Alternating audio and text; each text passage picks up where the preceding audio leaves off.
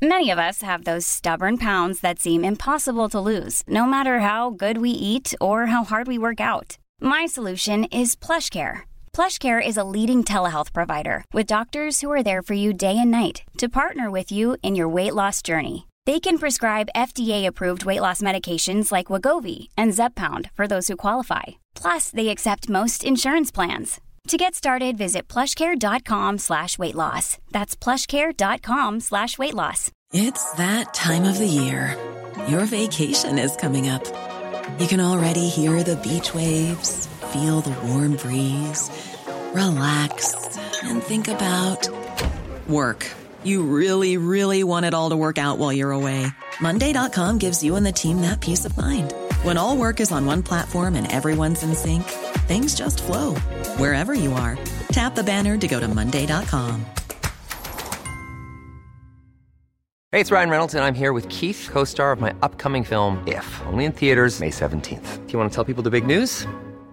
All right, I'll do it. Sign up now and you'll get unlimited for $15 a month in six months of Paramount Plus Essential Plan on us. Mintmobile.com slash switch. Upfront payment of $45 equivalent to $15 per month. Unlimited over 40 gigabytes per month. Face lower speeds. Videos at 480p. Active Mint customers by 531.24 get six months of Paramount Plus Essential Plan. Auto renews after six months. Offer ends May 31st, 2024. Separate Paramount Plus registration required. Terms and conditions apply if rated PG.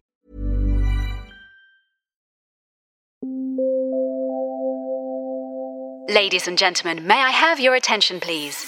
You are listening to the Big Cruise Podcast. Hello, and a very warm welcome to episode 144 of I think you know where you are. The Big Cruise Podcast. Uh, my name is Baz. I'm one of your hosts, and it's uh, always a great pleasure to be with you each and every week, bringing you the latest in all things cruise. This week is no different. Chris will be with us in just a moment to bring with him his maritime history, his uh, occasional listener question. Who knows? He might surprise me with uh, a fact or fiction. Of course, we've got an abundance of cruise news to get through once again.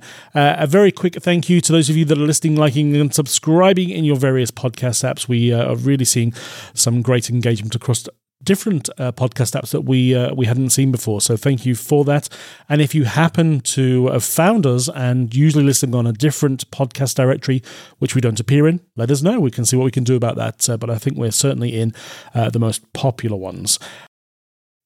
Little shout out this week is, of course, World Ocean Day. We'll talk a little bit more about that in a moment with Chris and what some of the cruise lines have announced this week. But I think it's probably time we just get this show on the road. Let's get this ship in the water. Let's let go of those lines and start talking all things cruise. Enjoy the show.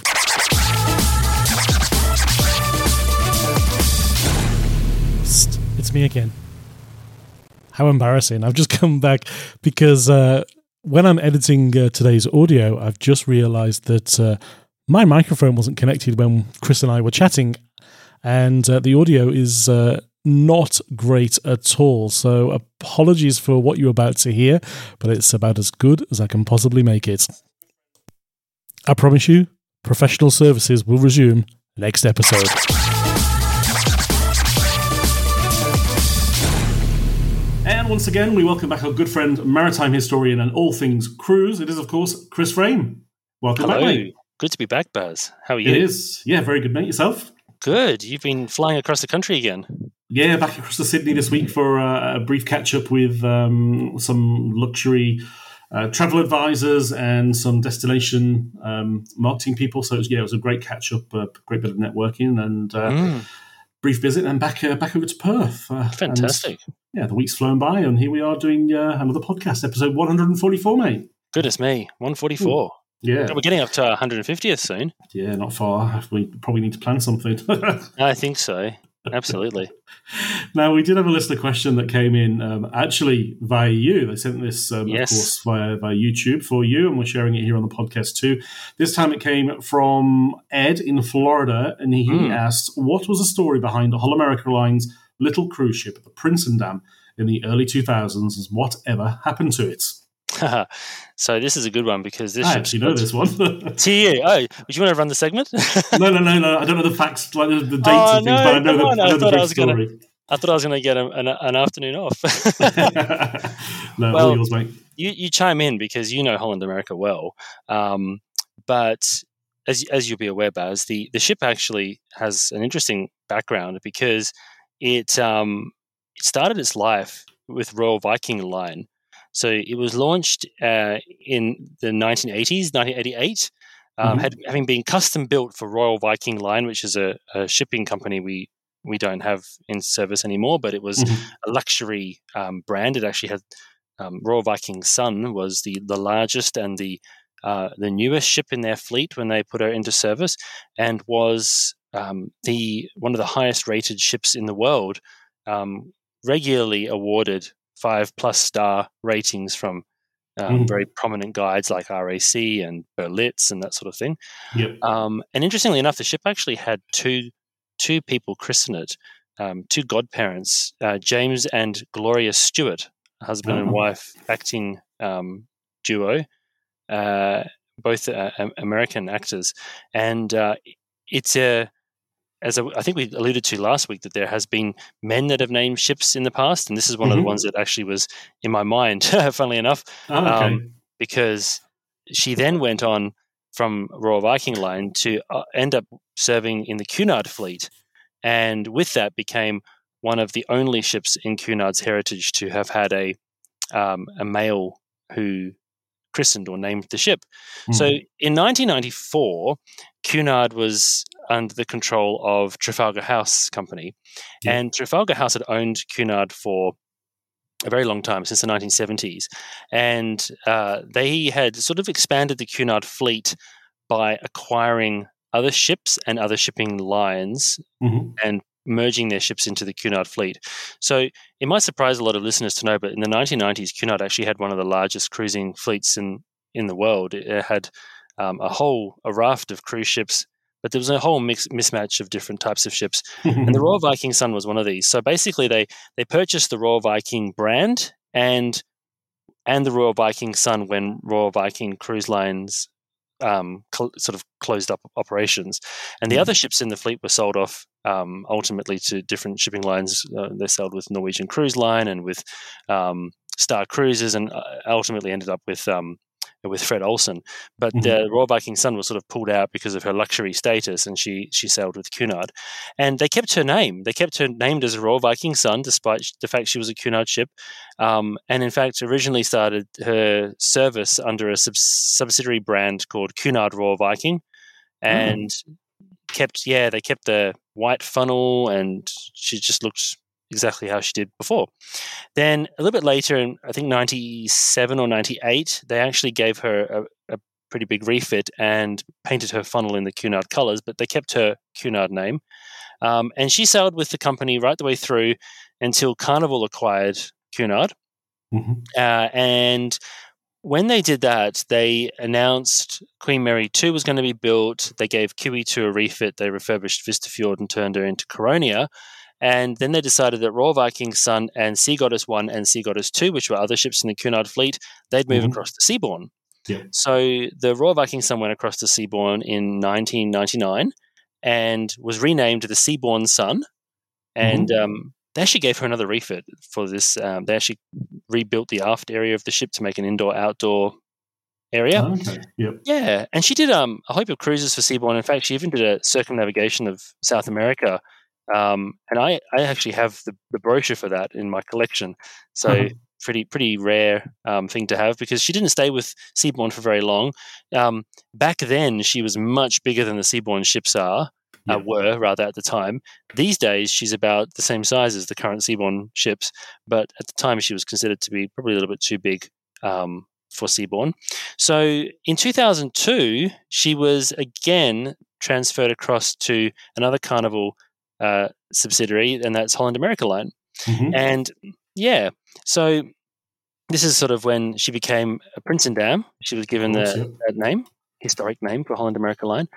Um, and she operated as a sort of um, small ship uh, expedition exploration ship. So she would do lots of longer duration voyages um, and going to ports that some of the bigger Holland America Line ships um, wouldn't wouldn't get into because Carnival started to sort of build bigger ships for Holland America Yeah. yeah. um, after their acquisition. So this ship was only only about thirty eight thousand gross tons, six hundred and um, seventy odd feet, about two hundred and five meters long. So she's she's a small ship by today's standards, um, and that's when she was operating with um, with Holland America. Um, Did Did you ever go on board when she was a Holland America ship? I did, yeah, yeah. What, what did you uh, think of her in that? She was very different to the rest of the fleet, mm. um, but she was so well loved. There was people mm. that would very very loyal Holland America clients that would only sail on the Prinsendam and never sail on any other ship. Yeah. Um, just little unique features. Um, the, the cabins were different to the rest of the fleet. Um, yeah. Obviously, everything was quite intimate. Mm. Um, they did do a couple of changes, even while Holland America had a, added an extra pool area to the aft. Kind of yep. an extra structure yep. was added. Um, um, but no, I really liked her. I never got to sail on her, but I did inspect her, I think, twice um, and took guests on board back mm. in the in the former life. And um, yeah, she was beautiful. Yeah, and can really see why people did really really like her. Yeah, and you know what's interesting um, is that when she was with Royal Viking, she had a extremely loyal following mm-hmm. who actually followed her over to Cunard. Okay. And one of the one of the reasons why Cunard, when they acquired Royal Viking Sun, they left her basically as she was. They did the same thing when they acquired Sagafjord and Vistafjord because they had such fiercely loyal followings yep. that they didn't want to. They kind of behind the scenes they they had thought about painting them in the Cunard traditional colors, giving them an IA name, you know, sort of merging into yep. the fleet, but they just were worried about losing those repeat guests over and over. Mm-hmm. Um, and then those same passengers who had been loyal with her with Cunard went with her across to Seabourn, and then again, some of them stayed with her in Holland America. So the ship itself was like the destination, yeah. and the brand operating it obviously was was sort of secondary to that for some people. And her itineraries allowed people to stay on board for oh easily three, if not six months, because she mm. never really repeated. She just con- went on a continual voyage around the world. It was never a world cruise as such, but it was a, a, a voyage around, wasn't it? Yeah, yeah, yeah, exactly. yeah, yeah. She actually even undertook um, took cruises to Antarctica, and um, she she actually had quite a low um, mast and funnel, so she could go under bridges. That meant that she could do sort oh, of yeah. more um, voyages that go straight into cities and that sort of thing. So um, she was with Holland America until 2019. They they announced in 2018 that she was going to leave the fleet, mm-hmm. but in mm-hmm. 2019 she made her sort of departure final cruises for Holland America, um, and was transferred across to uh, Phoenix Reisen, where she was given a refit at the Blumen, uh, Blumenholz shipyard in Hamburg, uh, mm-hmm. in Germany, uh, and then did cruises out of um, out of German ports for the German market. Um, and I, I seem to remember Baz at the time when the announcement was made, there was a lot of a lot of very loyal followers, as you were saying before, that were very very sad to see her go. Yeah, no, absolutely, definitely, um, and some of them um, would have gone across to the SNR class ships, which were only a little bit bigger. Um, but as we know, there's not many SNR class ships left with uh, Holland America now. We're pretty much up to the, the Vistas and the Pinnacles and beyond. Yeah, yeah, it's um, it's this interesting thing that we've sort of seen uh, across many of the different brands under the Carnival umbrella is the upsizing of the ships. Um, if you look back at when the this ship was in the Seabourn fleet as Seabourn Sun, she mm-hmm. was so much bigger than the original Seabourn ships and Sea Goddess, Seabourn Goddess One and Seabourn Goddess Two that she mm. stuck out. Nowadays, she's smaller than some of the Seabourn ships that are that are in service, and the Seabourn fleet is obviously much bigger. Holland America has got very few of the small ships, smaller ships left, as you mentioned. Yeah. Uh, Cunard's smaller ships, ninety thousand tons. Um, where when she was uh, when when when uh, Royal Viking Sun was at Cunard, she was one of their biggest. So, you know, even these luxury brands tending to within the Carnival stable anyway, are tending to get bigger and bigger ships uh, these days. Yeah, and I honestly mm. think this is where Viking is doing so well because they are managing to to build a fleet of ships that are of about a thousand passengers or a little under, mm. um, and I think that's a little sweet spot for quite a lot of mature cruisers that uh, like the, the ships of yesteryear, and that's where Viking yeah. is managing to capture a really good chunk of the market. I think because it's interesting if you think back like a decade, and you had uh, Dam operating uh, about this sort of size, Prinsendam operating for Holland America line. Then mm. there was um, one of uh, maybe one or two, two, uh, two I think it was, of the R class ships were sailing yep. with um, Princess. Yep. Um, was it Pacific and Island Princess? Were, were they? I think that's what they were. Uh, I believe so, yeah. And then obviously Azamara had a couple. And and Azam- Oceania well, had yeah, couple. Azamara has well, Azamara's got even more now um, Yeah. because they, they acquired they acquired more. And you also had um, one of the R class ships sailing for P&O UK. Um, all uh, she was Adonia and operating all these sort of smaller ship itineraries, but all those brands now don't have those small ships anymore. Yeah. So it really is um, sort of a, a line in the sand by the looks of things, where it's big ship cruising or small ship cruising, and they don't seem to be able to blend the two anymore, which is Yeah. interesting. Interesting Mm, little change. Thanks, Ed, for, for that question. Um, nice little yeah, hopefully it wasn't to- too to sprawling an answer, but um, and uh, well done, Chris, for, for the facts there. Now, I didn't have this planned at all, but a fact or fiction just dropped into my head as we were talking about that. So, uh, are you, you ready for a fact or fiction for you this time? no. I think you'll probably know the answer. Okay. Fact or fiction? All right. so go. the previous Prinsendam to the one that we were just talking about. Now, I, I honestly can't remember how many Prinsendams have been, but there's been more than one.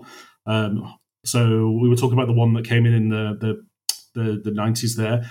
The one prior to that Yeah. sank somewhere in the world. Where did it sink?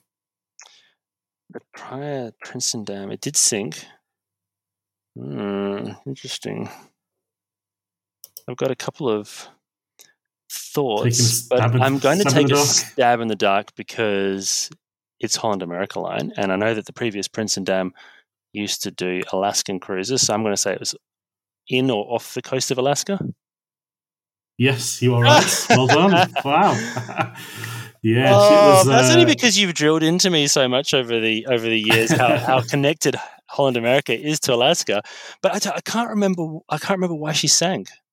Um, it was on the 11th of October 1980, only seven years after she was built, actually. Um, and yeah, she Mm. sank. Um, I'm going to say just Was it off the coast of. It was a fire, yeah. Yeah, yeah. Um, it was just off the coast of Skagway, I think, from memory. I'm pulling Okay. that from the beyond the back of my uh, my brain there, but um, yeah, it was definitely Alaska. It was just off the coast. Everybody survived. It was all fine, but. Uh, yeah, they did unfortunately lose the Prinsendam to uh, a popular destination with the whole Holland America. I wonder if she's ever been salvaged or like explored. Hmm. Interesting that they Ah. used the name again. I guess I, I don't know the um the full history. I, I suppose enough time has elapsed, elapsed bef- bef- between uh, the ships. Fact or fiction? Now I actually have a factual fiction for you as well, and it's another Oh, really? America one. Oh, God. okay. Gosh, I'm trying now. If I don't know the answer to this, then I'm in big trouble. Okay, you ready? Well, it's a, it's a on. it's a it's a it, yeah. You might not. I'm not sure. So you know how there's been lots of different Holland America ships called Rotterdam. hmm Yep. So and that they're basically the the de facto flagship or the flagship of the of the fleet many many times because of how Yeah. famous that name is. So the 1897 Rotterdam was obviously a very important ship for Holland America Line, but she was here's the fact or fiction. She was seized by the British government and then managed by Cunard. Ooh. Hmm. Why would the British government seize a Ooh. Dutch ship? Maybe I'm trying to trick you this time. um, I'm going to say fact, but I don't. I honestly don't know. I'm just taking a stab in the dark. I really don't know. Oh, well done. oh, really? yeah, so she sailed with Holland America Line, but then she had um, a number of different um, number of different owners. She was mo- moved around and sold and moved around again, um, and she was sailing um, uh, during well during the, the First World War. She was she was um, in service, and when the Russian um, I think it was the October Revolution took place, um, the ship was um, invo- you know it was under Russian control at the time. Um, The Russian America line um, was ro- operating it, and of course, because the um, the Russian uh, Empire sort of had uh, had collapsed, the the British government had the opportunity to to seize the ship, so they did, and they put her into uh, military uh, wartime service under the management of Cunard. So. There you go. So I No thought idea. it was I thought it was interesting having just um, looked at uh, you know the, the comment that Ed had made and thought an, another Holland America Cunard link Yeah. um, obviously from way before uh, the Carnival, Carnival era. Yeah, A- yeah. And you know the interesting thing as well is this particular Rotterdam was built at Harland and Wolff, so it was uh, a, a Dutch Ah. ship built in a foreign shipyard, which I thought which was is unusual, wasn't it? Yeah, it was fairly unusual too. I mean, Harland and Wolff were were a, a pretty big um, a, a pretty big builder of, of ships, and they did take international orders, perhaps perhaps even um, more so than some of the other other lines, but um, rather other shipbuilders. But you know, to have the flagship built um, built in in, uh, in Belfast, that was you know, just Mm. another interesting little. Um, Little fact, and at the time, Holland America was known uh, under the acronym of um, NASM, NASM, Yeah. yeah, as opposed to Wow. HAL. love it. I love all this history. Uh, thanks for that, Chris, once again. Um, we'll probably should take just a very short little break and then we'll come back with uh, the latest news, I guess. Sounds good. Subscribe now and rate and review on your favourite podcast platform. Okay, Chris, we are recording on Saturday, the 10th of uh, June, of course, just a day or so ago. It was, of course, World Ocean Day, celebrated by anybody kind of associated with anything to do with the ocean.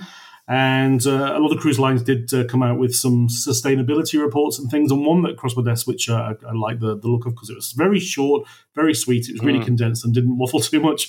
Was Virgin Voyages, and they've released their new impact report um, and underlining basically their commitment to sea change. Some nice little facts in there, Chris. Did you know any of these beforehand? No, I didn't actually. I mean, I have done the the the Virgin Voyages Sea Academy training, Oh, yeah. so I'm, I'm aware of all the different um, uh, you know programs that they have. But to see the numbers now after being in service it's quite imp- impressive. Um, they've made five million dollars worth of in-kind donations to non-profit organizations throughout 2022, um, and they're uh, all four of their ships in their fleet will have shore power installed within the next few years. So they're going to, Mm. you know, be able to do the cold ironing in all of the ports. Um, and I thought the one- the mo- one that really stood out for me was 92% of their crew feel connected to their purpose, um, and uh, they believe that the job their job contributes to delivering an epic sea change for all, as they've put it. So clearly, Yeah. very high crew engagement, which is great too. Yeah. One that I liked was the 65% of Shore Things tours, which is basically shore excursions, uh, that Virgin contract with local operators meet or exceed sustainable tourism standards. so, Mm, uh, so mm. well done on that one. I guess they're going to And, keep pushing um, that to get higher and higher. Yeah, exactly. Of course they will. Um, now, secondly, from Virgin Voyages Hmm. this week, they did announce that uh, we, we spoke briefly about uh, Virgin coming to Australia Yeah. uh, towards the end of this year. Yeah, yeah. They have actually uh, announced a bit of a shake-up of some of the itineraries. Uh, in February of 24, um, they have um, cancelled one of the longer voyages to New Zealand and have actually put it in instead uh, a range of short taster cruises of Mm. duration of three to, to six nights, which I think is a brilliant idea. Yeah, I was just thinking Um, that too. Yeah, it just allows more people to, to have that true Virgin experience on a short taster Yeah. and then go elsewhere in the world. However, I do have this little, not gripe, we're not going to complain too much, but oh, what was it? when the- you com- that segment? What- What's got your ship? Oh yeah, I should probably should have saved this, saved this for that, but uh, we'll, we'll just briefly fly through this one. I think if you compare Bimini Islands or Ibiza to some of the places they're visiting on the short taster cruises here, there is no comparison.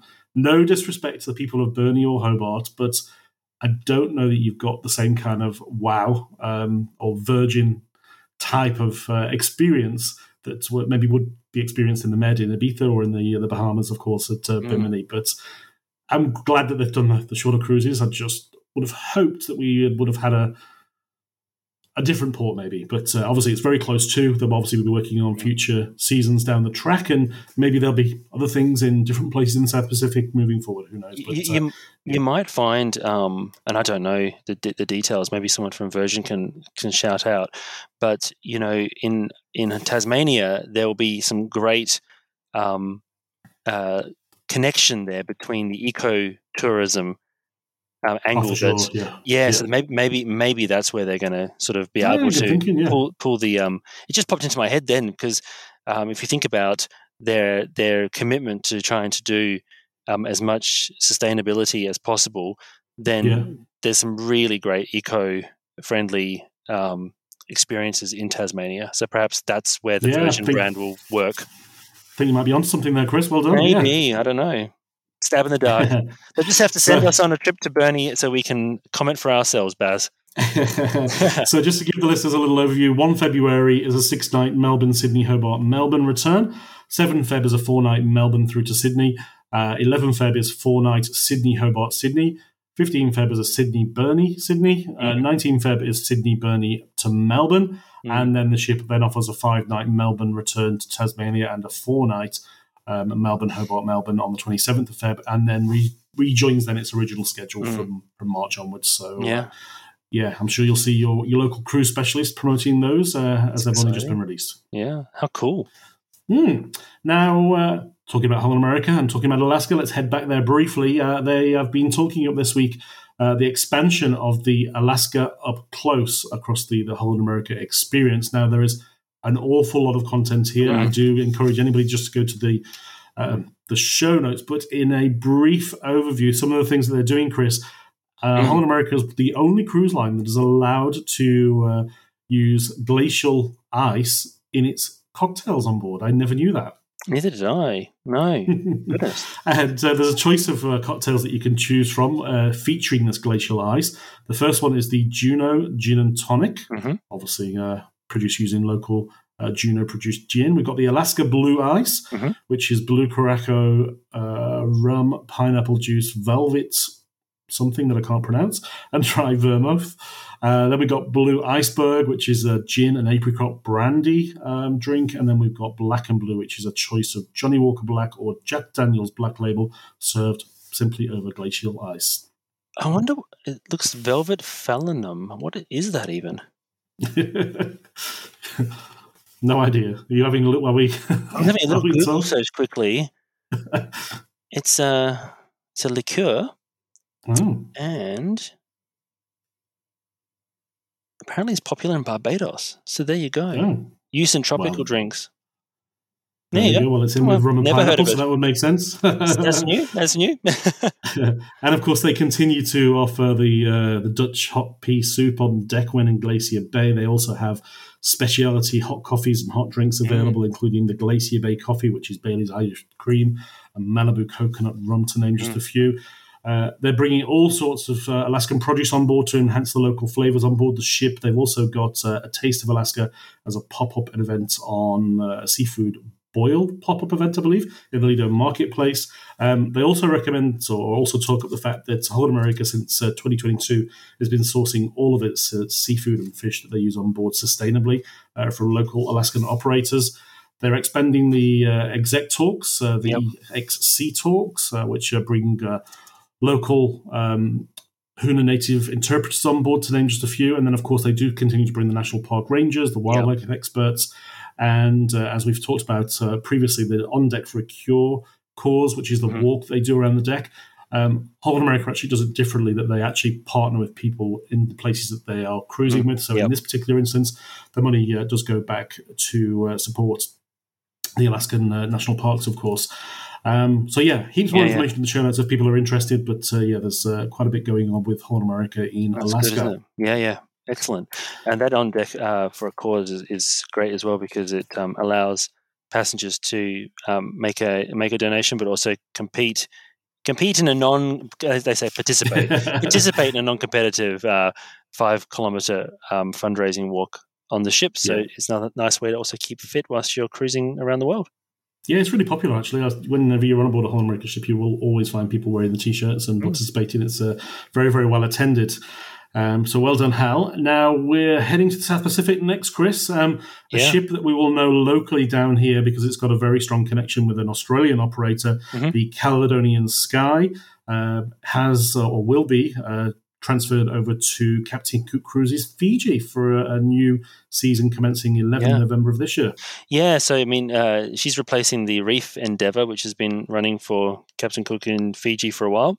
Um, And uh, yeah, it starts off in uh, 11th of of November 2023 with sailings from Nadi. Um, and she will obviously she's a she's got more amenities and she's a, a more sort of um, like a, a step up in terms of the, the the amenities and facilities on board as well. So it's going to be great for people to have a a bit of a you know chance to try the new ship in Fijian waters. Um, she's only got 114 passengers on board, so there's 57 uh, ocean view suites, Baz. So nice and um, intimate experience on board the ship as well. Um, and many of them have, uh, well, actually, I think all of them have their own private balconies um, and an alfresco dining option as well as a sky deck. Mm. No, the, the cabins on that particular ship are actually very, very spacious. Probably some of the largest kind of leading cabins of, I've ever seen, actually. So mm. uh, should be very well loved in that particular part of the world and I'm sure will be missed by the, the loyal APT passengers, which have cruised on her locally in the Kimberley and down to New Zealand and in, in her formal life as well. So uh, well done to Captain Cook. Sounds good. Now, our friends at Norwegian Cruise Line this week were talking about uh, expanding their immersive offerings ashore, Chris. Again, lots of information on this one, yeah. but I think if we just take the, the highlights there, uh, they're basically introducing uh, six new categories of shore excursion to mm-hmm. allow the guests to identify with the type of activity they would want to undertake is probably the easiest way to explain it. Yeah. Yep. What have we got first? They got one called Beyond Blueprints, which is a selection of um, uh, 15 tours that are looking at design secrets from some of Europe's, Europe's rather most um, you know significant uh, architectural buildings and landmarks. Um, mm. So in different places, um, Lisbon, Belfast, Amsterdam, Copenhagen, uh, Oslo, Helsinki. Uh, so one of the ones that sort of stuck out to me was the Riverside Museum um, and Glasgow Science Museum in Glasgow, because mm. obviously the the you know, history and science uh, background is is quite uh, exciting there. But um, it sounds really cool because they, they sort of put this focus on some of the architectural um, landmarks that you'll be seeing in the places that you're visiting, but really letting you have that kind of deep understanding of what it is you're going to be looking at. Yeah, the next one I think will be popular as well. Uh, gourmet tours. Everybody's obviously into sampling the local cuisine when they're in these uh, destinations and trying to immerse themselves with the, the, local tastes. Um, this has got anything from uh, port to port cooking classes to uh, uh, dining with a, a family homesteads, mm. to name just a few things. They've got a couple of examples here. Um, there's uh, one that jumps out with me, uh, with my love of all things Barcelona, the seasonal gastro-cultural experience in Barcelona. Nice. The next one uh, they've got is a, a, program called Go Local, which is um, basically allowing you to uncover um, rhythms, rhythms and customs of local destinations and life throughout the mm-hmm. different areas. So, kind of immersing you in the way that people live and eat and play and work uh, in these different areas. And it's not just in Europe; it's throughout Asia, South America, and South Africa as well. Yeah, yeah. Uh, they, they've nominated a couple of examples in, in Europe for, for all these because that's got a, you know a large chunk of their fleet over there. Now the the next one is mm. uh, let's take a selfie, yeah. and uh, this is allowing you to uh, to get that iconic Instagram photo uh, yep. away from the, the crowds um, and uh, they'll teach you how to perfect that perfect angle in those picture perfect mm-hmm. spots mm-hmm. in places such as Santorini in the Greek Isles, San Thomas in the Virgin Islands, and Cartagena mm-hmm. in uh, Colombia. And uh, yeah. the last one on the list is, of course, small group tours, which are, yep. are proving popular everywhere. For sure. You were speaking about next... Viking, Viking just a minute ago, and now we've got a, we were. a little story about Viking. now, uh, this week they actually uh, named the next ship in the, the fleet, Chris. We're talking, of course, about Viking Saturn, who was christened in New York City. Yes, uh, by Anne Ziff, the godmother of the of the ship.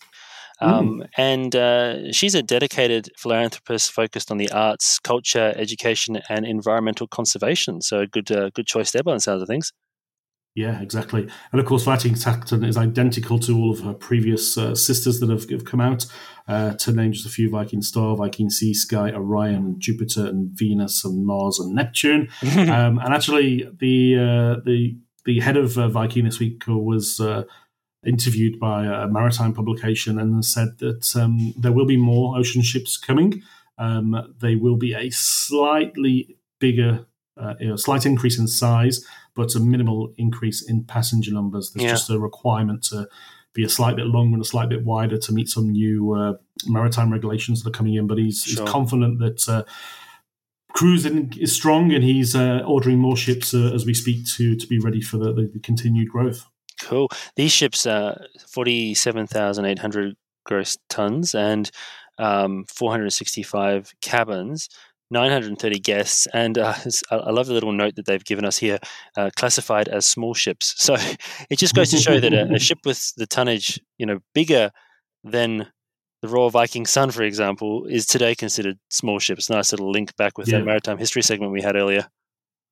Yeah, but not too many more passengers. I think from remembering remembering the Prinsendam, I, from memory, I think she was about eight hundred and something mm, passengers. Yeah, so, yeah. so not very too many more. ships they must be. Mm. These Viking ships. Yeah, yeah. Um, next up, we're talking uh, closer to home with Celebrity. Of course, they're getting very excited about the, uh, mm. the impending arrival of Celebrity Edge down under, um, and they're reminding us about some of the differences in the accommodation that can be can be found on board. Now, mm. again, we're not going to go through every single category because there's just too much yeah. to, to go through, but. Uh, I'm getting pretty excited about Celebrity Edge uh, heading down, and uh, hopefully uh, we'll try and get to experience her at some point. Uh, yeah. What's uh, what stands out on this ship for you, Chris? I think the the um, infinite veranda staterooms sound really cool. They mm. they're significantly um, larger by the sounds of things. Um, one of the points that's uh, been sort of shared out to the world is that the design of them has comfort sort of as the central focus, and there's something like 23% more square meterage within um, the the cabin footprint, what you would find on a norm, normal stateroom, a veranda stateroom mm. suite, um, and uh, the bathrooms are another one, ten percent larger, and that's pretty significant because uh, not maybe with the highest level of cabins, but one of the biggest bugbears I think a lot of people have with cruise ships is how some sort of tiny some of the bathrooms can be in some of the cabins. So anything that gets mm. more space on board uh, for for uh, more space in the bathroom is, is probably something that people really enjoy. Exactly. So Celebrity Edge is arriving down here in December of 23. We'll sail through to April of 24 uh, with there's 12 different uh, departures um, with an array of sailings from mm. 6 to 13 nights. There's a whole episode about Celebrity Edge and an interview with Captain Kate in the back catalogue, isn't there? Oh, yeah. I have to dig out the exact episode. In fact, I'll yeah. put a link in the show notes. But yeah, that was back in the the early days of the pandemic. So the, the news segment of that episode will be very outdated, but the, yes. the interview with Captain Kate will uh, will still be of, as relevant. And uh, she did everything that she said in that uh, episode when she was able to welcome guests back to sea. Mm. So uh, yeah, I'll, I'll, pop the link in the show notes for that one. Yeah. Be interesting one day to sort of look back and go, what was making news when we started the podcast? oh, quite a few episodes to get through. That's yeah, for sure. that's for sure. now, mate, that's all we've got in cruise news for this week. But no doubt you will uh, have something either just about to hit the uh, the YouTube channel or something uh, coming in the not too distant future. Anything you can share with us just yet? Yes. So the latest one, which has just gone up uh, onto my YouTube channel, um, that's youtube.com/slash Chris Frame Official, and it talks about a very visible but sometimes poorly understood design feature of the Queen Mary 2. Mm, okay, I haven't seen that one yet, so I'll uh, dig oh. that one out tomorrow. I think. And, I should have uh, done that as a fact or fiction. I'll uh, I'll enjoy that over a coffee tomorrow. I reckon. Oh, sounds good. It has to be a quick coffee. It's a it's a pretty fast, punchy little video, but okay. um, yeah, I, I hopefully. I mean, a lot of people will. If you've travelled on Queen Mary 2, I guarantee you you've seen this thing, but you might not know what it is or what oh. its function ah. is. So Okay. There you go. I'm excited. Yeah, I'll look out for that. And of course, the link is always in the show notes to Chris's YouTube channel and have a look at not only that video, but uh, the massive back catalogue. We talk about 144 episodes on here, but there's uh, way more videos than that on Chris's YouTube channel that you can uh, spend a whole weekend enjoying if you want to. Oh, thanks, Baz. so, mate, we will catch up, no doubt, uh, similar time next week. Mm-hmm. Enjoy your week, what's left of the weekend, and uh, we'll catch up uh, same time again. Sounds good. See you then. That's all for today. If you enjoyed this episode, please subscribe and leave us a review on Apple Podcasts, Google Podcasts, or wherever you find your favorite podcasts. Until next time, bon voyage.